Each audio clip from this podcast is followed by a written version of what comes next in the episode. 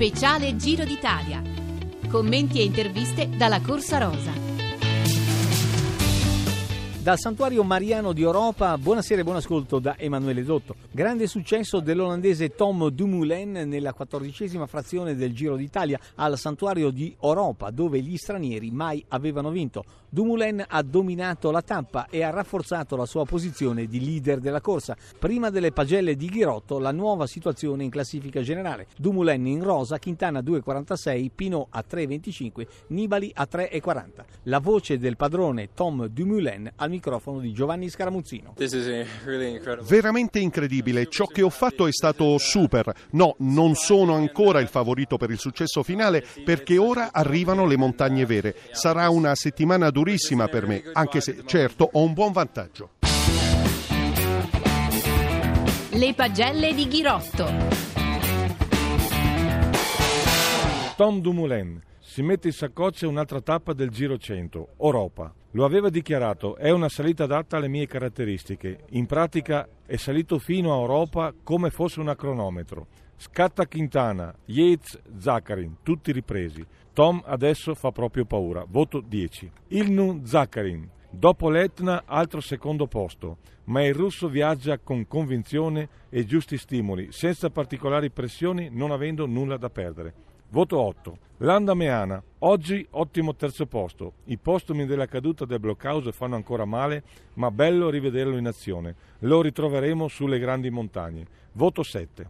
I bocciati. Nairo Quintana. Ha sbagliato i calcoli. Quando la salita si fa dura parte come una molla, ma oggi il finale non era adatto alle sue caratteristiche di arrampicatore. A 3 km dall'arrivo la molla si scarica e cede 14 secondi a Dumoulin. Voto 5. Pinot e Nibali. Il francese ha corso per la vittoria, l'italiano per recuperare qualcosa alla maglia rosa Dumoulin. Obiettivi mancati. Pinot quinto a 35, Nibali a 43 secondi. Troppo, davvero troppo. Voto 4,5. Bauke Mollema, altro olandese, altro corridore con velleità di podio. In 11 km e 900 metri di salita cede 1 minuto e 44 secondi. Una debacle. Voto 4. Storia e geografia del Giro d'Italia. Ce ne parla lo scrittore Giacomo Pellizzari. Un libro in cui il Giro d'Italia viene raccontato attraverso i luoghi, perché volevo trovare una chiave diversa per raccontarlo e credo che i luoghi abbiano un ruolo fondamentale nel Giro d'Italia. In fondo quando lo vediamo in televisione sembra quasi un enorme documentario sul nostro paese. Quindi il libro sono 21 tappe di un Giro d'Italia immaginario dall'Etna fino alle tre cime di Lavaredo nel corso di 100 anni di storia del Giro. Ci sono ancora dei luoghi inesplorati perché qualche anno fa venne scoperto il Colle delle Finestre e fu una sorpresa eh, straordinaria, ma credo che ce ne siano altri di posti dove il Giro non è ancora passato. Sicuramente il Colle delle Finestre, uno di questi, tra l'altro è uno dei capitoli di storia e geografia del Giro d'Italia. Penso che ce ne siano tanti, in tanti angoli dell'Italia. Penso per esempio il lago di Garda offre eh, delle salite molto interessanti, per esempio il passo di Capovalle o la Val Vestino, che vengono magari toccate a volte dal Giro del Trentino, ma che potrebbero diventare uno scenario molto interessante anche per il Giro d'Italia. Con questo libro qual è stato il suo significato? Perché lo ha scritto? Perché diciamo amo il Giro d'Italia e amo l'Italia e credo che siano due cose che possono benissimo insieme trasformarsi in un circolo virtuoso, cioè un modo per far conoscere le bellezze del nostro paese anche a chi non ama il ciclismo. Dove si trova il libro e come lo si può acquistare? Il libro è edito da UTET, si può acquistare in tutte le librerie oppure online su Amazon o su qualunque altro sito. Storia e geografia del Giro d'Italia. Giro d'Italia della geologia, la professoressa Francesca Romana Luggeri ci parla dei terremoti nell'Italia centrale. L'Italia è un paese estremamente fragile ma questa fragilità è anche legata alla bellezza dei luoghi. Come dire, la propensione alla pericolosità sismica di molti luoghi è legata alla gioventù dei terreni, i tempi geologici che caratterizzano tutte le trasformazioni che fanno sì che la crosta terrestre assuma quello che è l'aspetto che noi vediamo adesso il territorio sul quale noi viviamo, i tempi geologici, dicevo, hanno una durata estremamente lunga, non paragonabile al range di valori con i quali noi siamo abituati a fare i conti quotidianamente.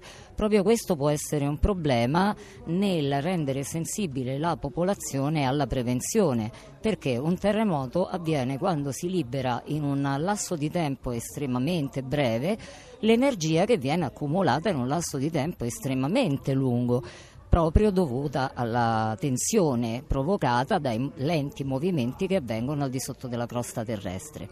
La domanda è banale, semplice e anche eh, senza risposta.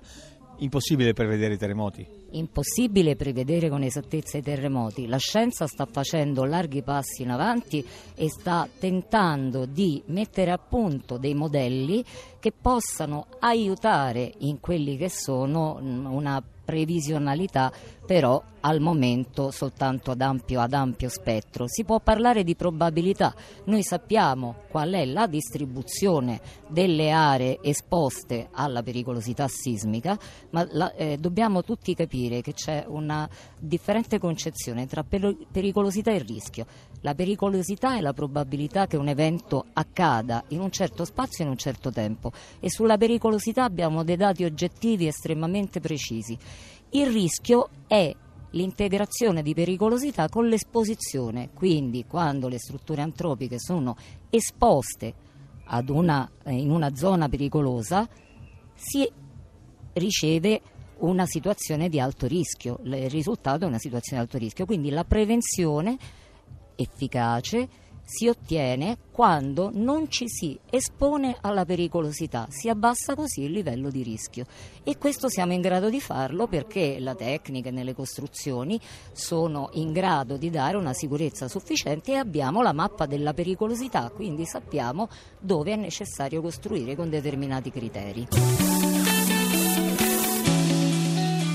È una corsa che tocca paesi e contrade. Memorabile la tappa del Sagrantino. Donatella Tesei, sindaco di Montefalco. Le cantine sono dei luoghi meravigliosi aperti al visitatore e permettono proprio un'immersione in questo territorio. In più nel centro storico ci sono monumenti e opere di particolare pregio, tra cui il Museo di San Francesco in Montefalco dove eh, l'opera di Benozzo Gozzoli ha raggiunto l'apice della sua eh, importanza attraverso la realizzazione degli affreschi e della eh, vita di San Francesco ed è un ciclo unico, oggi reso ancora più bello e vivibile perché è stato predisposto un sistema di illuminazione che rende eh, queste opere quasi vive.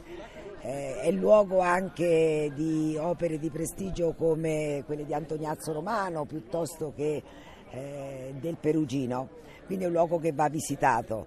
È un luogo ricco anche di monasteri, quindi di spiritualità, eh, con la chiesa e il monastero di Santa Chiara della Croce, eh, San Fortunato dove c'è un eh, luogo di prima accoglienza dei custodi di Terra Santa. Insomma, deve essere visto, vissuto perché ci sono delle meraviglie uniche da vedere. Grazie a Emiliano Trocini e a Roberto Speranza da Emanuele Dotto l'augurio di una buona serata con il Giro. Appuntamento a domani.